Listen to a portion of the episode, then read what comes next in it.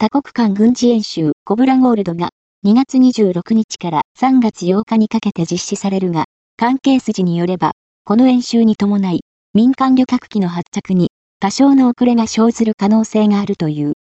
コブラゴールドは、米軍と対軍の主催で1982年から実施されており、今年で43回を数える。